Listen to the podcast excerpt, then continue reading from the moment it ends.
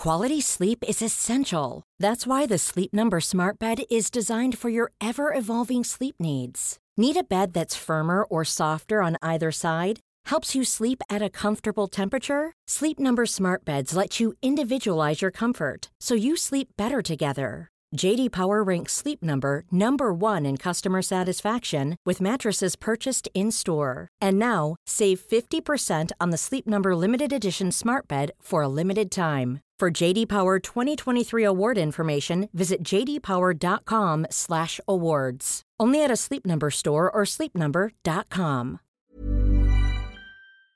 American corn farmers, a proud and chosen profession inspired through generations. Tested, resilient, and committed to giving back as much as they're growing, pushing the boundaries of what's possible with every bushel while replenishing every increasingly precious resource, like the reduction of soil loss by 40% with every acre grown. In a world where sustainability matters more than ever, we need all the help we can get. And there's no greater resource than the capable hands of American corn farmers.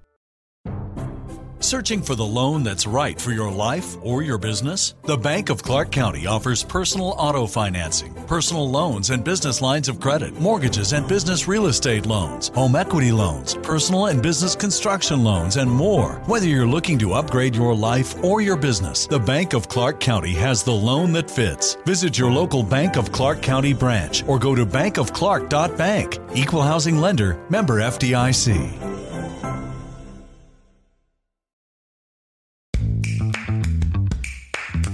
Tamara Thomas, editor in chief of UrbanHealthToday.com, part of the DocWire family of medical news sites. And I want to thank you for tuning in to Urban Health Weekly. Our goal each week is to keep you informed of the latest in health and medical news right from today's headlines. It's time to empower yourself with open conversations about your medical care with news that matters to you. So, are you ready? Let's get started. Speaking with Cindy Borassi, president of the Colon Cancer Foundation. She's here to talk about the new guidelines for colorectal cancer screening and the importance of getting screened. Thanks for talking with me today, Ms. Borassi. Thanks for having me. Well, let's get started with the first and most important question. What are the new guidelines for colorectal cancer screening? Well, we're very excited that the new guidelines from the USPSTF are screening begins at age 45 for Americans at average risk for colorectal cancer rather than age 50. And this means that an additional 21 million Americans can now be screened for colorectal cancer. Can you talk about the, the data that led to the decision to lower the age for first uh, colorectal cancer screening from 50 to 45?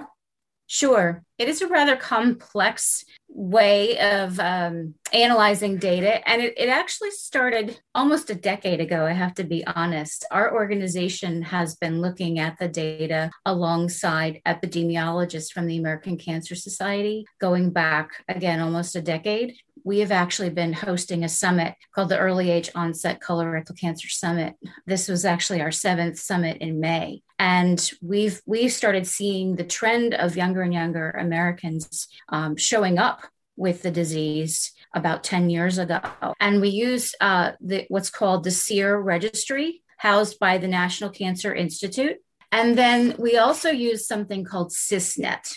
And researchers at the American Cancer Society actually started looking at that data and changed their guidelines about three years ago uh, as a result of a summit that we held with them. We were very excited, but the USPSTF preventative task force did not change their guidelines, as you know, until this year. And that's what most insurers go by. Um, the payers don't really go by, you know, don't change their rules and their payments until USPSTF changes their guidelines. That's what's so exciting about the change this year. And they use the same data to do their modeling and statistics, and that's what changes their, their guidelines. The other thing to, that they take into consideration is, of course, the ability for our healthcare system to handle the onloading of 20, an additional 21 million adults to get screened. Um, because you have to remember that right now, nearly a third of the Americans over the age of 50 aren't already getting screened. So you throw in another 21 million Americans 45 and older, um, that's a huge that's a huge population to, to get screened. So that's, was another consideration for them. So colorectal cancer patients are being diagnosed younger, as you pointed mm-hmm. out. I read that the American College of Gastroenterology um, made the recommendations uh, in two, 2005 and then in 2008 again to lower the, the screening age um, uh, because of the increased risk they were seeing. So it's curious that the USTSTF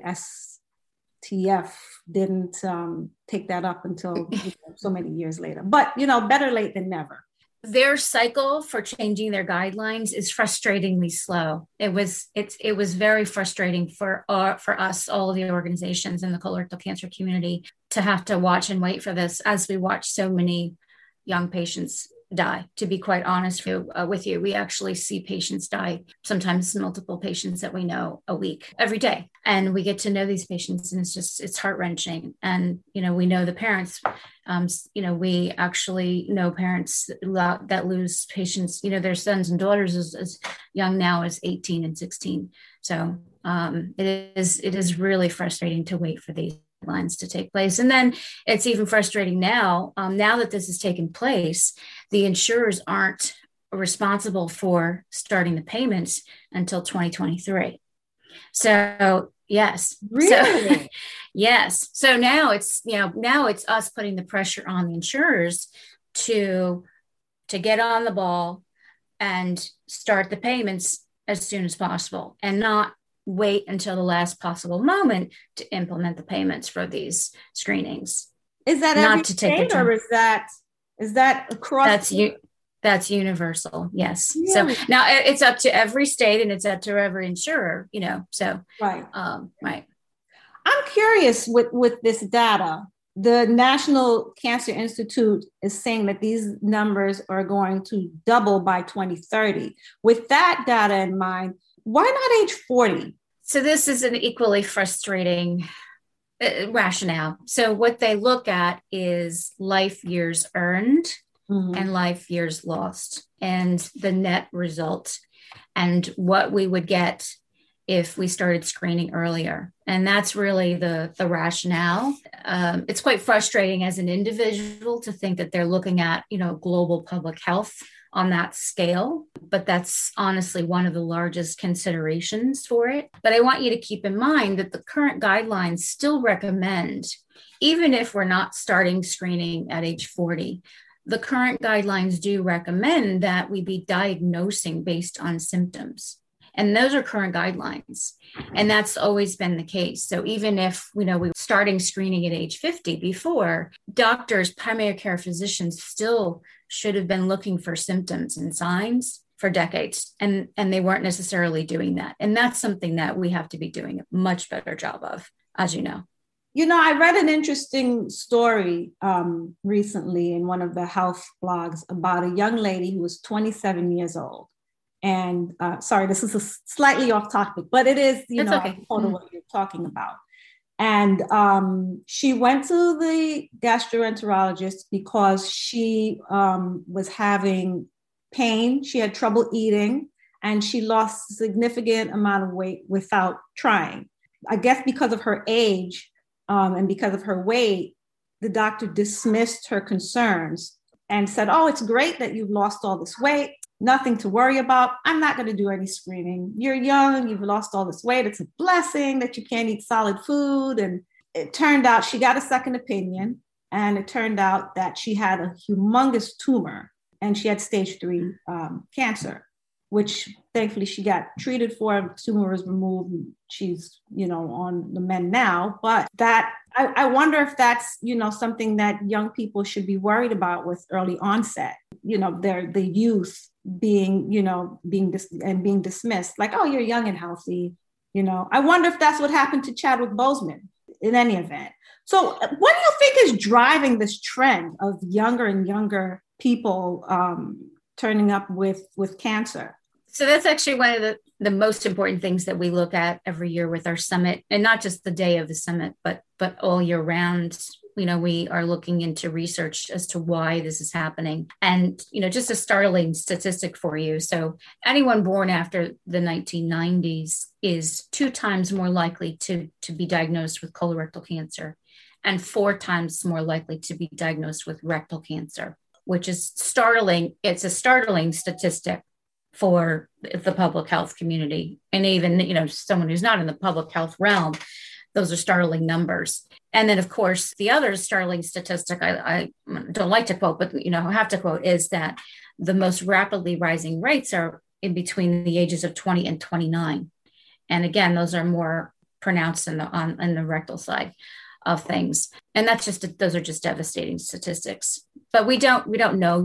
We have some some inklings. We they they are spending a lot of time looking at the, the food we eat. So is it change? Is it changes in what we eat? Is it genetically modified foods which are affecting the gut and the microbiome? Is it is it the environment? We're looking very closely at epigenetic changes, which may be you know driving. So is it is it a large global epigenetic change in in, in our systems, or are are these young people genetically predisposed to uh, to develop cancer and then something in the environment triggers their genetics younger than say someone who wouldn't get this until they were in their 60s um, because it, it, it is more likely to be you in the past you were more likely to be diagnosed with colon cancer in your 60s and 70s right, right. right. Um, so we don't know if these colon cancers when you're diagnosed when you're young it could be that it's an entirely new disease. We just don't know yet we do know that some of these can be much more aggressive tumors and lesions than in, in those that are diagnosed later on. The other very sad thing is that, you know, you were referencing the 27 year old. Most of these cases are diagnosed at a very late stage, and we know those what those prognoses are. That's a much poorer prognosis because of the late stage diagnosis and a higher death rate. And it's because they are often dismissed because they're young. And so we have to change that. We really do have to change the whole conversation around this that you can get colon cancer at any age and you can have the symptoms at any age for colon cancer. So I know ASCO came out a couple of years ago saying that all alcohol, well, they, they've changed it over the years, but they've upgraded it to say that all alcohol consumption is carcinogenic. That might be another factor. I hope that that uh, you know uh, researchers are looking at. I know that the research community is, is kind of grasping right now, like what is going on, what is what is creating this tidal wave. Right.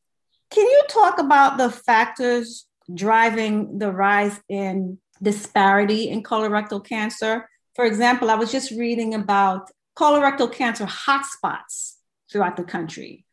Um, you know, places where you're, where, you know, doctors are finding clusters of, of, of people turning up uh, with uh, colorectal cancer diagnoses? Again, it could be, well, there are multiple factors here. We actually do find familial links in you know hotspots with familial links. They're called gastrointestinal hereditary syndromes where they go back in generations and they find um, something like lynch syndrome. It's similar to the the brca gene on the colorectal cancer side. So that's that's one one possibility. Two is is health equities and disparities where you've got you know a very low income you know economically distressed community where there's you know low access to to care or they're in a rural setting where it's difficult to get to um, screening. For example let's say they're in a very rural area, area and there is there's hardly any you know there's there isn't screening there. There's the language barrier for example. There's um, education around uh, the food we eat uh, obesity is a factor. We do see very different rates of diagnosis, for example, diagnosis and mortality in the Black community, as well as um, one very alarming statistic is in the um, American Indian and Alaska Native populations. So in the Black community, we see 20 20% higher diagnosis, and we see a 40% higher mortality rate, um, unfortunately. And then we see two times that, double that in the American Indian and Native American, Native Alaskan population. And Uh, the pop- public health and epidemiologists are, are digging into both of those populations, uh, and all of that has to be addressed immediately. And, and actually, we're, uh, as a foundation, working, for example, here in New York City with one of the largest health systems in the country to directly address that issue. According to the Journal of Clinical Gastroenterology, lack of screening seems to also be high up there uh, in terms of disparity rates for um, white people versus uh, people of color. It could be lack of screening. It, it could be um, it, so there is also demonstrated there is also demonstrated cultural barriers to you know not wanting to undergo a colonoscopy for example um, but but one thing that um, is has been highlighted in the current guidelines, and even for example here in New York City, we're stressing, and around New York City, there are multiple options for getting screened other than colonoscopy. And especially now that we've been so hard hit by COVID and screening basically came to a screeching halt, it's had a devastating effect on colon on, and colonoscopy. So there are multiple mechanisms for getting screened at, at home, as a matter of fact. Um, so you can start the process with an at-home fit test. Uh, there's CT colonography. You're still doing the prep, but you're not undergoing a colonoscopy. So they're just as effective. The colonoscopy is still the gold standard because if you're going in there and they find something, they can take care of it while while they're in there. Um, but there is a way for someone to get started with the screening process, and um, and then of course if they find something, they would have to go undergo the colonoscopy and take care of it. Well, let's let's stay with that for a second. So there's colonoscopy, Mm-hmm. There's the virtual colonoscopy, which I actually uh, just had one of those uh, two weeks ago. Okay. Um, uh, but you know, my, my doctor didn't even know about virtual colonoscopy. I guess what I, yeah, he never heard of it. You know, he actually, you know, looked it up on his computer while I was there explaining. oh boy. Yeah. So there's colonoscopy, there's virtual colonoscopy. There's also um, what is it called? Is it called DNA um, stool stool DNA? Right. Right. There's there's there's stool DNA, which um, the the big name is is Cologuard. We work very closely with the manufacturer Exact Sciences, and most people know it by the dancing white box on the TV screen. Yeah, and, and you can actually get that right shipped right to your home. I guess I'm wondering why providers not having conversations about these alternatives because there is a lot of fear sometimes, you mm-hmm. know, in terms of the lack of screening. There is that that fear, you know, for for a man it might be uh, emasculating to to undergo the procedure. Uh, some people may be concerned about the anesthesia, being unconscious. There's also a fear of take your pick I have the BRCA2 mutation, which puts me at high risk for um, for colorectal cancer as well as breast mm-hmm. cancer and a host of other cancers. So this is something that's kind of uh, near and dear to me. So why is it that doctors are not having these conversations with patients and saying, "Hey, look, you know, because with breast cancer there's so there's so much conversation that it, it, the information is just abundant. And i don't see that in the colorectal cancer space. And given the the almost epidemic uh, numbers of, of people you know coming i mean 21 million is nothing to sneeze at why aren't doctors doing a better job of educating people about their alternatives for some form of screening any form of, of uh, approved screening? You your guess is as good as mine. You know i tend to be i tend to take people tend to look at me kind of sideways in this space because i think it's time to get a little loud. Almost like the breast cancer advocates got loud in this space like 20 years ago it was probably about two decades ago uh, that sounds or even, about right 20 or even years. you know yeah. even even the aids advocates you know hiv aids 30 years. I'm going to equate it to that, where mm-hmm. they started demanding, demanding that we talk about this. It didn't have the same cultural repercussions, I guess, in the HIV right. environment, but but you're right. So I see I see breast cancer being discussed on the soccer fields at the age of six. Yeah. So and little boys I mean, it's it's a whole the whole universe is talking about it, and we talk about this in the colon cancer space. It's like we're talking about it in an echo chamber. It's just we talk amongst ourselves about it. Okay. And so we have to get a little bit of activism going here, if if if I, if that's the right word. But you're right. We have to be talking about all the alternatives. One one question came to my mind. Did your OBGYN, when you were diagnosed with BRCA, talk to you about getting a colonoscopy? He did not. So why not? Exactly. Why why not? Why wouldn't he if you were more susceptible to colon cancer, why wouldn't he have done that? Why wouldn't any woman who was diagnosed with BRCA be told about that? And why wouldn't every why and we're already talking to the ACOG, which is um, American College of um, OBGYNs here in the New York City area, about them getting involved because they know how to handle ovarian you know, cervical breast cancer. So why not get them involved in talking about colon cancer? They're a natural fit. You know, they see women from a very young age, uh, you know, their entire lives. You know, it's finding men, but yeah, you know who spoke to me about it was actually my breast oncologist. Mm. So then, is it incumbent upon patients then? What's the approach that we take uh, in terms of getting the word out? Do we have do we educate patients more or should providers be the ones uh, to be educated so that they in turn educate the, the patients? Well, I, I, think it's it's two pronged. I think we need to go, you know, system down for the providers.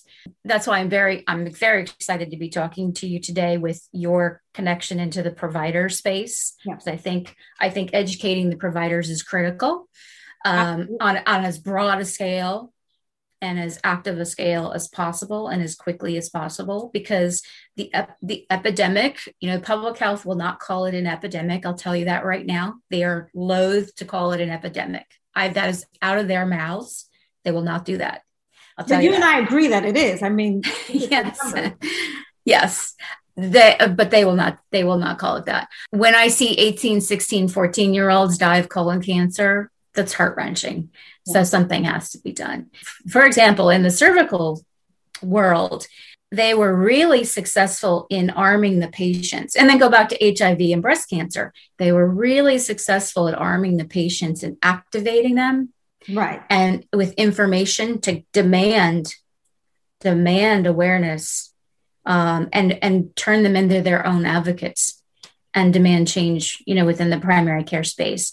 And when I talk about primary care, I mean any provider who's touching a patient before they could be diagnosed. So it's, I'm even going back to, for example, your pediatrician to your primary care provider, because, for example, if you have the BRCA gene or you have the Lynch mutation, that's going to change when your child is starting to get screened. And it could start as early as you're going to have that conversation when they're young, right? You know, starting when they're a child. Is it it, this gets into bioethics, but is it 16, 17, 18, 19, 20? It could be that young. We're we're thinking about, you know, some of these mutations are showing up and they're skipping a generation. And we don't know why we don't know why that's happening. Or it's just showing up out of the blue. You know, they have these genetic mutations and, and it hasn't been in any of their family members that they know of. So why is that going on? No one, no one in the space knows the answer yet that's going to have an impact now on their children. And that's really important. The family history um, is another really important way for us to prevent this disease, which isn't being done by the primary care space either. We know for a fact that they aren't taking family histories. And they aren't, for example, when someone's diagnosed, they aren't explaining how important it is for them to now tell their entire family and then do what's called cascade testing and test the entire family for that mutation and their children, because that would change um, their risk. You know, I think about cervical cancer, for example, and HPV in the link. And I wonder do you think, and this might be slightly controversial to ask you, but we're talking about it, so let's talk about it. Do you think that if there were pharmaceuticals um, directly related to the colorectal cancer, that there would be a bigger push for education? I'm, I'm wondering. Oh, like if there was a right, like if there were like, a drug yeah more research and more dollars and and more um more public awareness of you know the disease uh, i wouldn't say no i you know I, I, would yeah I, not an accusation just a thought no i would yeah i wouldn't say no thank, well, thank you for your patience with the dogs and the moving oh around. you're no problem i i put my dogs downstairs because i know exactly how get them off a little bit. But um, right. thank you so much for your time. And you. Uh, you know, we will be in touch. And okay. uh, you know, have a great day. Thank you. You too. All right. Bye bye. From the lower nine to uptown, mid city to the West Bank, we've got you covered, New Orleans. WHIV 102.3 FM.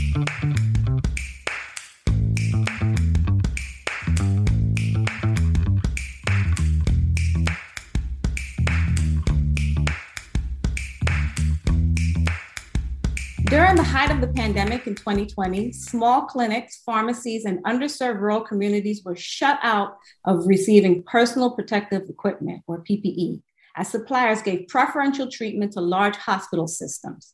Enter Rhino Medical, a multinational, majority minority owned healthcare product distribution company based in Columbia, South Carolina, providing medical products for hospital systems, long term care facilities, and to homes across the country. Joining me are Lance Brown and Elliot Haynie, CEO and COO, respectively, of Rhino Medical, to talk about their role in filling the needs of underserved facilities and communities during the most distressing period of the pandemic and beyond. Thanks for talking to, with me today. Thanks for having us. Yeah. Thanks for having us. It's great to have you here. Let's get started. So, Rhino Medical was born out of a need among smaller health systems and pharmacies to get their hands on PPE during the pandemic. But you were running a payment processing company. You were running Swipe Fast. Can you talk about how it came to you that this was a need you could fill? How did you make the transition from finance to logistics? Sure, it's a, that's a question we get asked commonly because it's such a um, com- complete opposite uh, industry. So, it, and it really goes down to relationships. So, one of the the guys that we hired from um, Swipe Fast, Trip Robinson, who's a partner in Rhino, he's spent 20 plus years in medical sales, and he had a lot of like deep rooted, long-standing relationships with hospitals here in our state. And even though we were a processing company, our philosophy and the way that we approach business is the same as versus the relationship base. And with us in our state, we were getting every everybody was getting hit hard, but from an allocation standpoint, we were in in really bad shape. So if you had a relationship with previous um, longstanding relationship, even though we were in a completely different industry, and then the other part of your question, you, you were asking about logistics. Um, that's something we were learning like on the fly, really. I mean, I've never, I have a finance background um, and that didn't know anything about logistics. But when you're thrown into the middle of something, especially during a global pan, pandemic, you, you tend to pick up um, fairly quickly how to do and what to do. I guess I'm, wondering uh, where the kernel of the idea came from at what how did it occur to you to make that switch? Like you know this is something we can do. How did that happen? Part of it it was if you have a friendship and you have a friend that is in need and let's use the word desperate to find anything and you're willing to help. So we were with trips relationships we were kind of asked to come off the sidelines and see if we could help. And and we were developing and this is the the, the origin of it is that their original traditional vendors that they were going to put them on allocation so they could only get what they were told that they could get. So if you're normally getting 10 of something and you can only get one, then you have to look for alternative sources. And then you start looking into your your relationships and say, who do you know that may can help? And that's kind of how we were able to get introduced to a completely different industry. And then with our business backgrounds, and Elliot spent 10 plus years in manufacturing, um, finance, banking. So we just kind of approach a completely different industry with a fresh set of lens. And we didn't know we didn't know any bad habits because we were building everything for the first time. And we just knew how to treat people. And then we knew how to source. And from that, it led us to, to, to develop a pretty robust supply chain. There's never been a better time to find out why BetMGM is the king of sportsbooks. Download the BetMGM app and place a $10 moneyline wager on any NBA playoff game. If either team hits a three pointer in the game, you'll win $200 in free bets.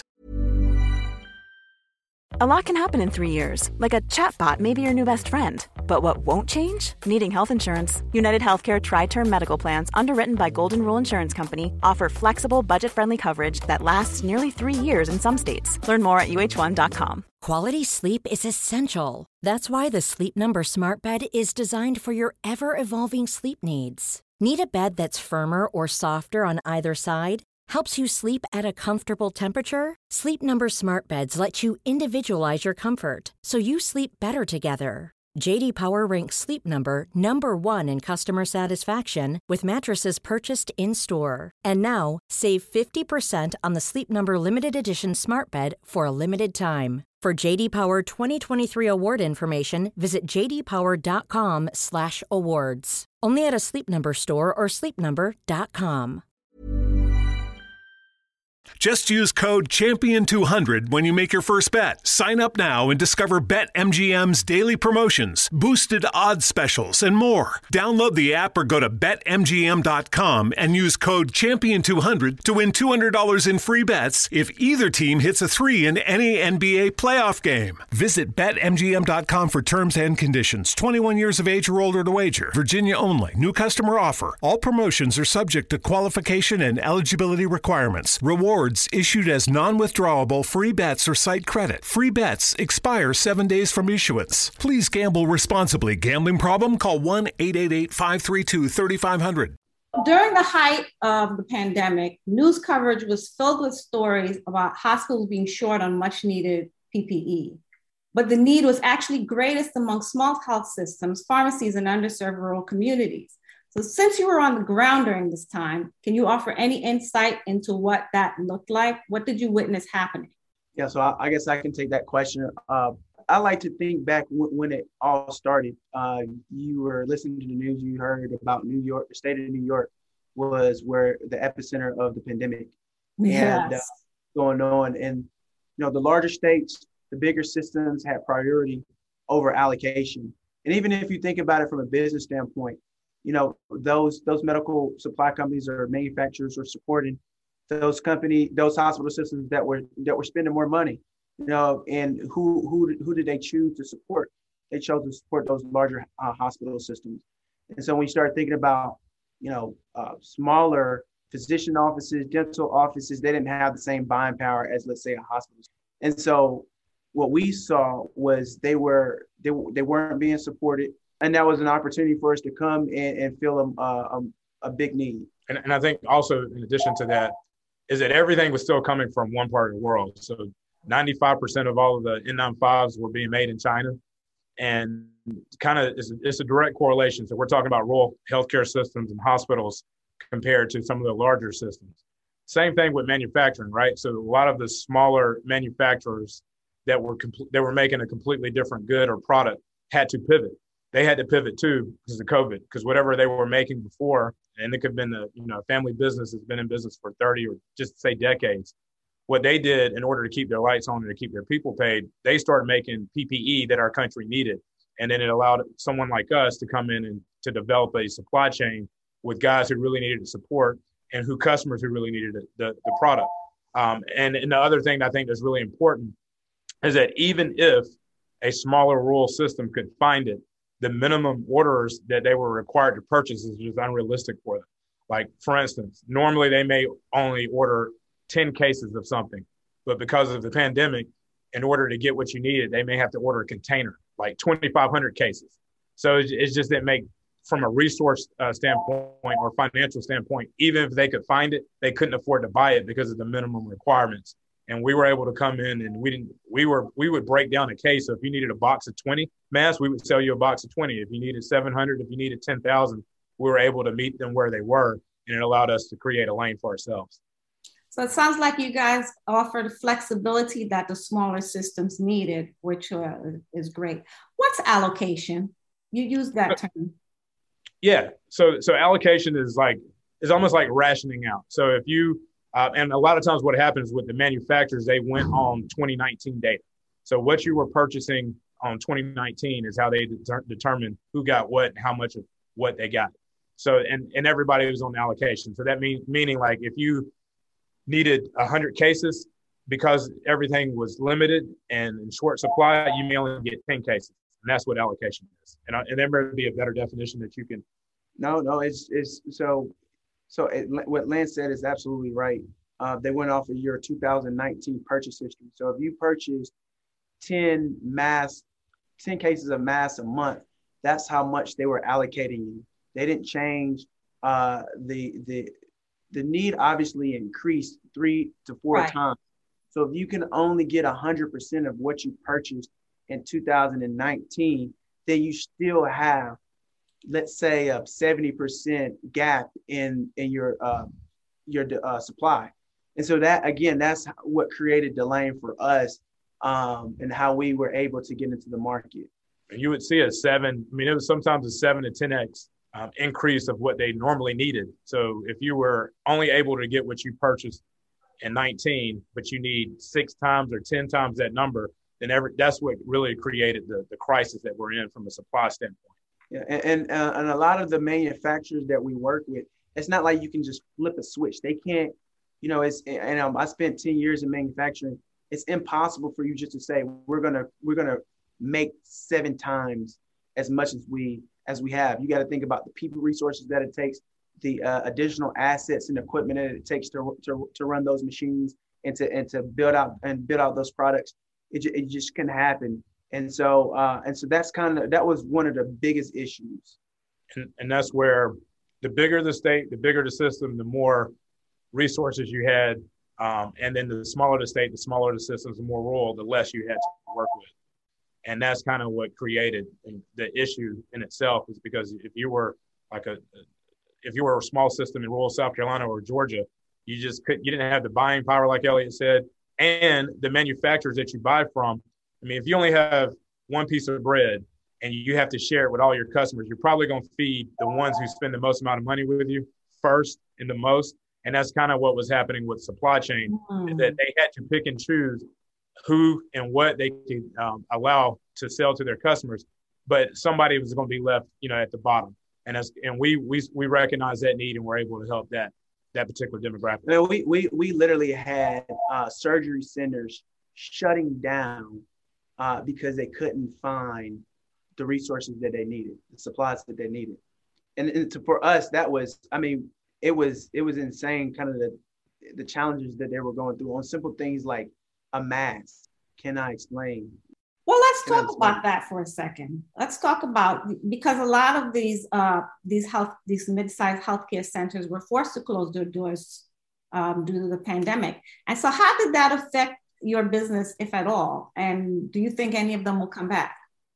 Yeah. So, I mean, we were born out of the pandemic, right. so all all business was new business. But what we recognize is that the small to mid-size is where we were able to scale and able to create value. And we've been able to still stay here. I mean, because from day one, we understand that we we got the opportunity, and it's a humbling business because of the COVID. But we want COVID to end just like everybody else. So it's up to us as leaders of a company that we feel like we're buried and entry is pretty low. We have the opportunity to build something that's sustainable after COVID. Um, so in order to do that, we treated our customers as like we want your long-term business. We want after COVID, and you have your pick of the litter. You can go to whoever you want to because there's no allocation issues. Would would you why and would you still choose Rhino? So it's up to us to create value when they needed us the most. Because sometimes during the crisis is when folks get taken advantage of because they don't have any other options. And I think we treated people fairly. We we really value the relationship.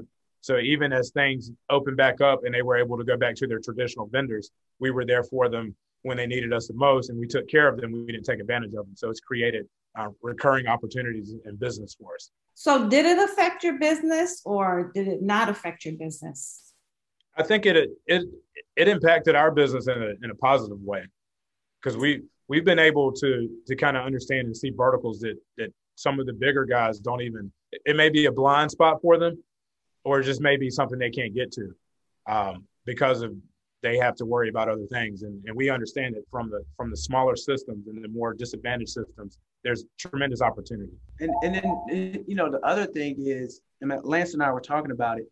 When you start thinking about these smaller hospital and healthcare systems, they don't have they don't even get the same level of attention from those manufacturers. So every manufacturer has a sales rep, right? And that, that go visit these hospitals and healthcare systems and they check on them and they make sure they're being taken care of. Some of these rural hospital systems don't even have a rep to to to follow up with them to see how they're doing, right? And so for us, what created a lane for us that we were actively reaching out to these uh, to these doctors' offices and hospital systems, these rural hospital systems that may not needed thirty thousand boxes of uh, of uh, gloves. They they maybe only needed hundred cases of, of, gloves. And so for us, we were able to one get them fair pricing during a time where pricing was a challenge, and two give them reliable supply chain because and you start thinking about this the procurement professionals with inside of those systems, they never had to strategically source for goods.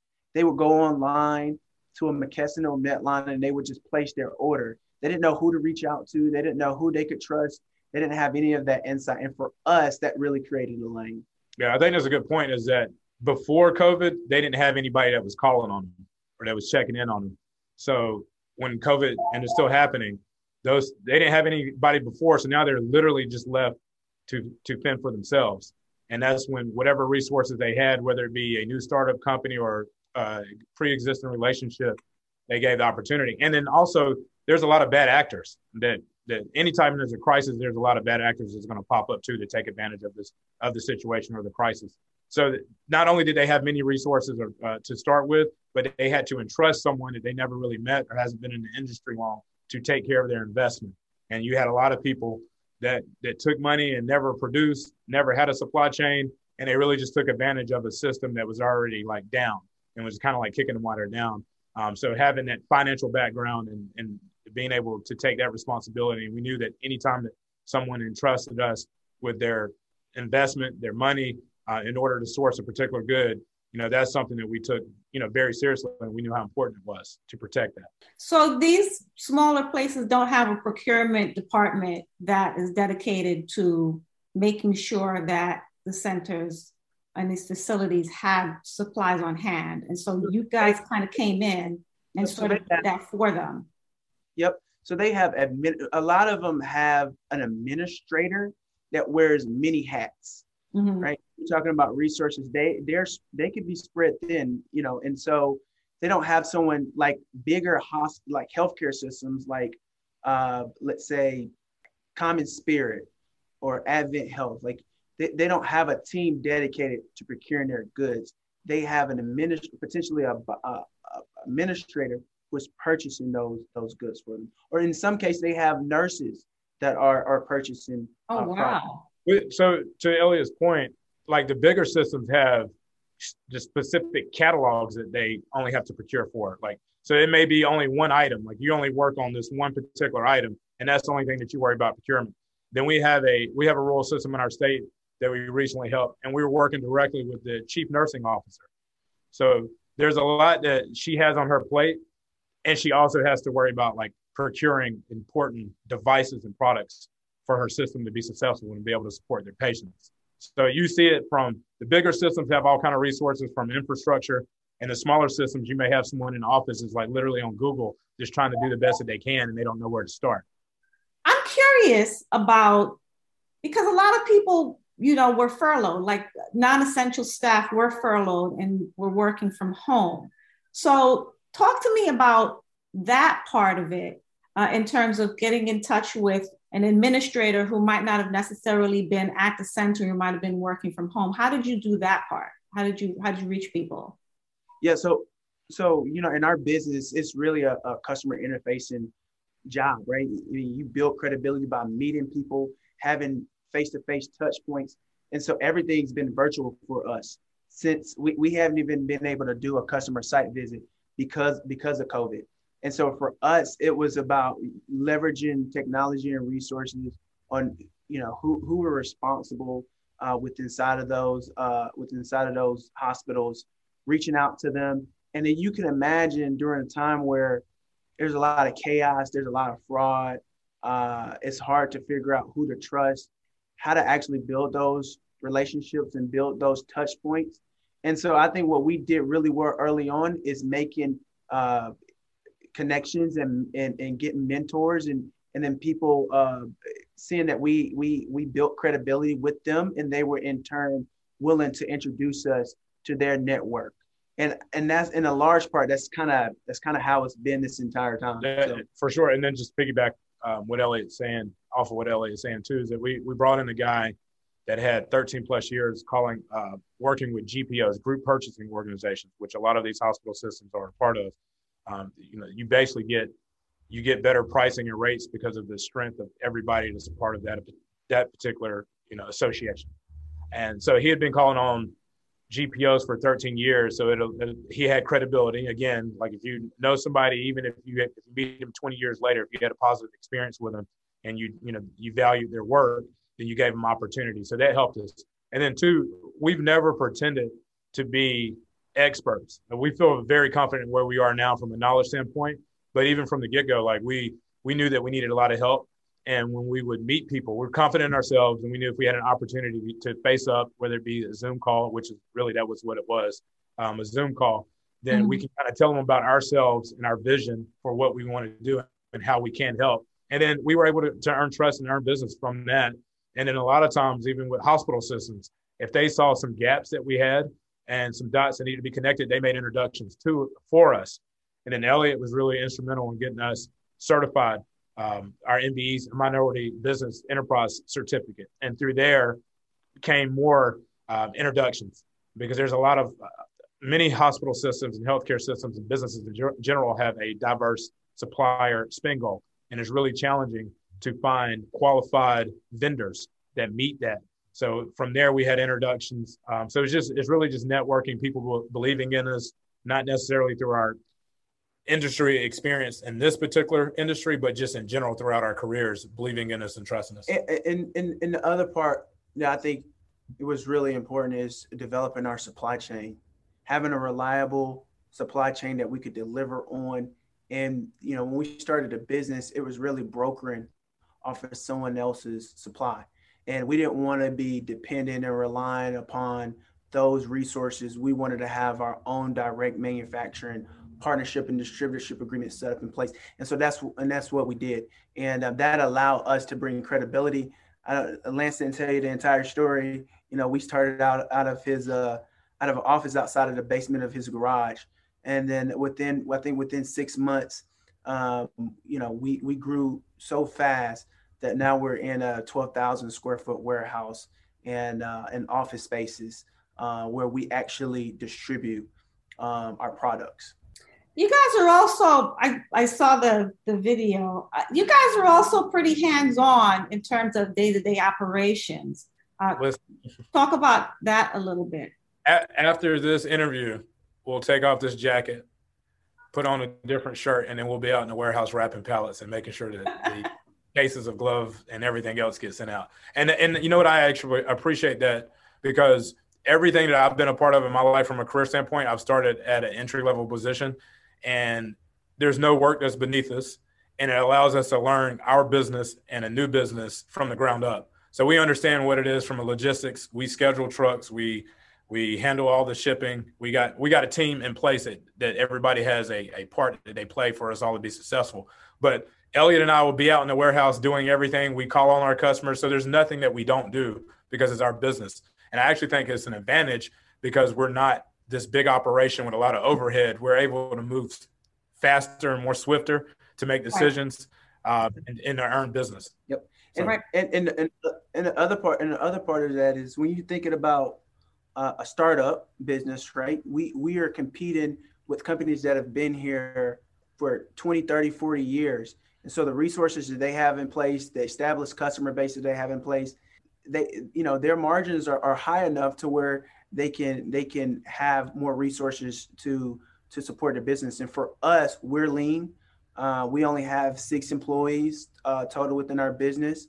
Uh, and so we, we have to make sacrifices until we can build our customer base up until where we can have additional resources. And that means sometimes that you know, we we have a we have a suit and tie on, and and other days we we have our cargo pants and a t-shirt, and and we have to support our customers and getting the resources that they need. So for us, it's just about continuing to grow and doing whatever we can to uh, to support our customers. And it's fun. I mean, it's really honestly, it keeps you in tune. We we talk to our customers, so we understand like the pains that they're going through, the challenges, and anything that we can do to help make their life easier. Because at the end of the day, they're the ones that's like really risking their lives and we're if we can help support them, then it makes we have Elliot says it all the time. Like what we do, you feel it. It has purpose. Like you truly, it has purpose.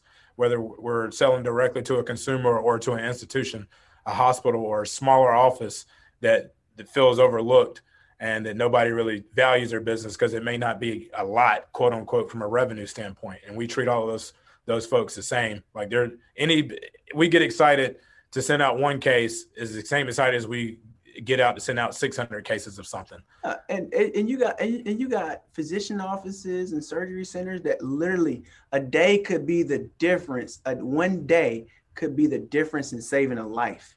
That's how that's how serious mm. it is. So so when we when we think about getting product to getting our products to our customers, by any means necessary, you know, if that means that I, that I have to wrap a pallet or, or load, we're gonna do it. Can you talk about the donation part? How did you get into donations and giving to the community? Yes, I mean it's just something that we've always from before we had a, a customer, we said, you know, if we have the opportunity, especially during a global pandemic, because we were we mm-hmm. started a business because of heartbreak of a lot of folks getting sick. So it's a humbling business to begin with. So if there's an mm-hmm. opportunity for us to give back, we were doing it before COVID with other things, just our personal lives. But we understood that this may give us a, a bigger opportunity and a platform to impact more people. So as we grow, so will, so will that. Now, our charitable contributions and just being able to be more involved, whether it be just time, it, it could be mentoring, could be whatever it is. It doesn't have to necessarily be like a commodity or a product. It could just be a, bunch of different ways to make an impact in our community. And that's something that as we grow and continue to grow, that will as well. But I guess I'm trying to find out how did you how did you pinpoint where the need was?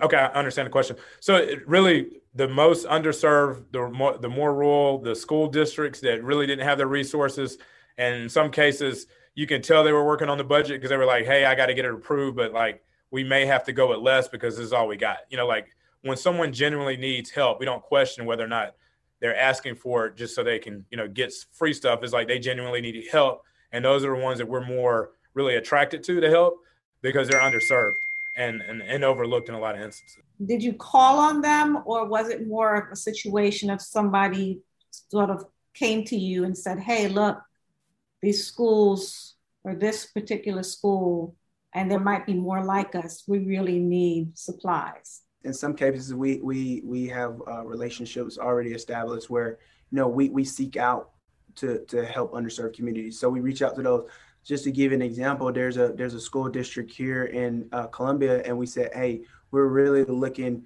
to make donations to underserved schools that may not have the same resources. Can you point us to which schools would need that, and then they would direct us to which schools would need it, or maybe there, or maybe there are uh, school districts that are just underserved, underserved in general. And so we we made it a priority to deliberately uh, donate to to those school districts. And then too, I mean, you get inspired by other people that are in a community that have been doing that work for a long time and then you you look for ways to collaborate with those folks. Okay. Well what's next on the horizon for rhino medical? I see you guys have a consumer section on your website for example. What's what's next? How do how do we continue uh, to be sustainable the, the pandemic is is going to end and so how do we how do we continue to stay relevant how do we increase our offerings to our customers how do we uh, continue to diversify what we offer? Um, and then the second thing is, how do we be disruptive? How can we offer a product at, at, a, at a price that's that's competitive, even more competitive for uh, these smaller systems uh, to be able to purchase from? Because I think we talked about it earlier. You know, the larger you are, the more products you you buy, the uh, the better price that you get.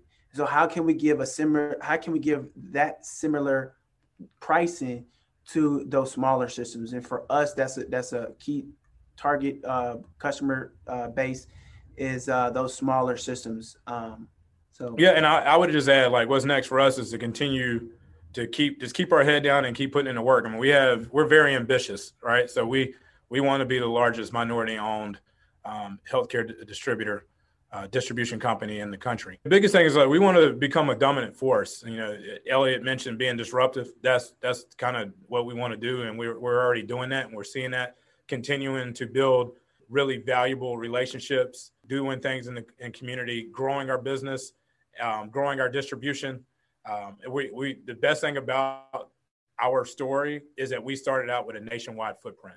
Without knowing anything about the industry, our our playground was the entire country. So now that we're starting to hone in and we understand the business, we understand the relationships, we understand what it takes, we're able to move more swiftly and we're able to continue to grow and scale. So that's what's next is just keep our head down, stay humble, uh, find ways to be relevant, bring in new products, new ideas, be disruptive, all of those things, and still giving back.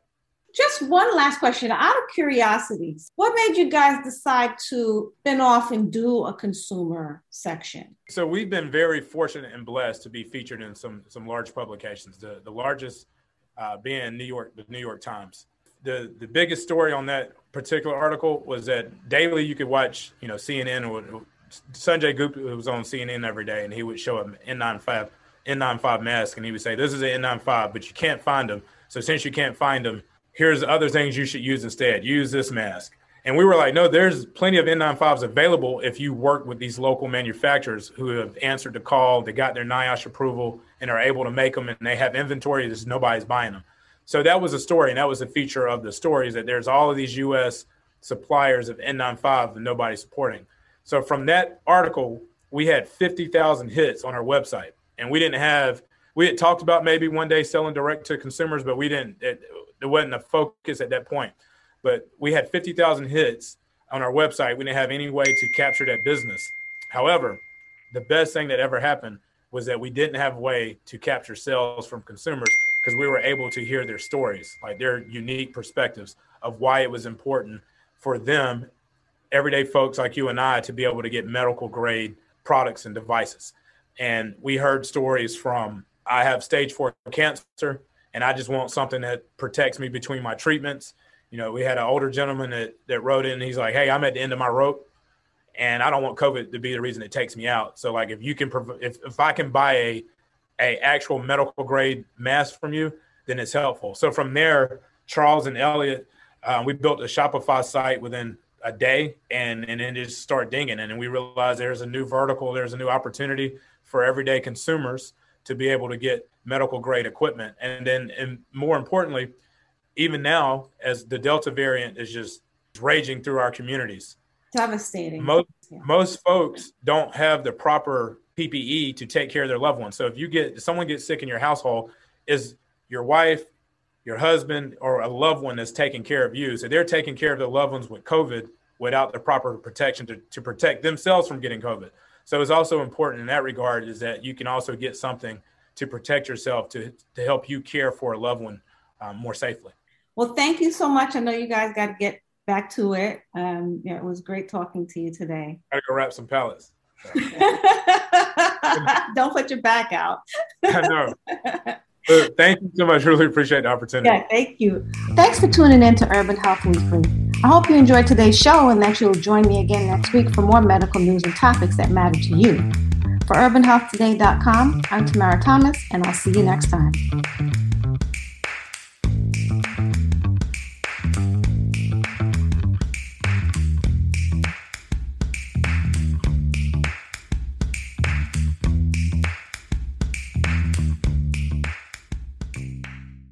Virginia Cooperative Extension is your local connection to Virginia Tech and Virginia State University. With offices in nearly every locality, Virginia Cooperative Extension provides low or no cost services including well water testing, soil sampling, 4 H clubs and youth development activities, nutrition education, how to workshops, and much more. Visit ext.vt.edu to see what your local Virginia Cooperative Extension team can do for you. At Virginia Cooperative Extension, we are changing lives. Virginia Tech and Virginia Cooperative Extension are an equal opportunity affirmative action institution. With prices soaring at the pump, filling up can be stressful. That's why Discover has your back with cashback. Use Discover to earn 5% cash back at gas stations and Target, now through June, on up to $1,500 in purchases when you activate. We know every dollar matters right now, but you can count on us. Get up to $75 cash back this quarter with your Discover It card. Limitations apply. Learn more at discover.com/rewards. Even on a budget, quality is non-negotiable. That's why Quince is the place to score high-end essentials at 50 to 80% less than similar brands. Get your hands on buttery soft cashmere sweaters from just 60 bucks, Italian leather jackets, and so much more. And the best part about Quince, they exclusively partner with factories committed to safe, ethical, and responsible manufacturing. Elevate your style without the elevated price tag with Quince. Go to quince.com slash upgrade for free shipping and 365-day returns.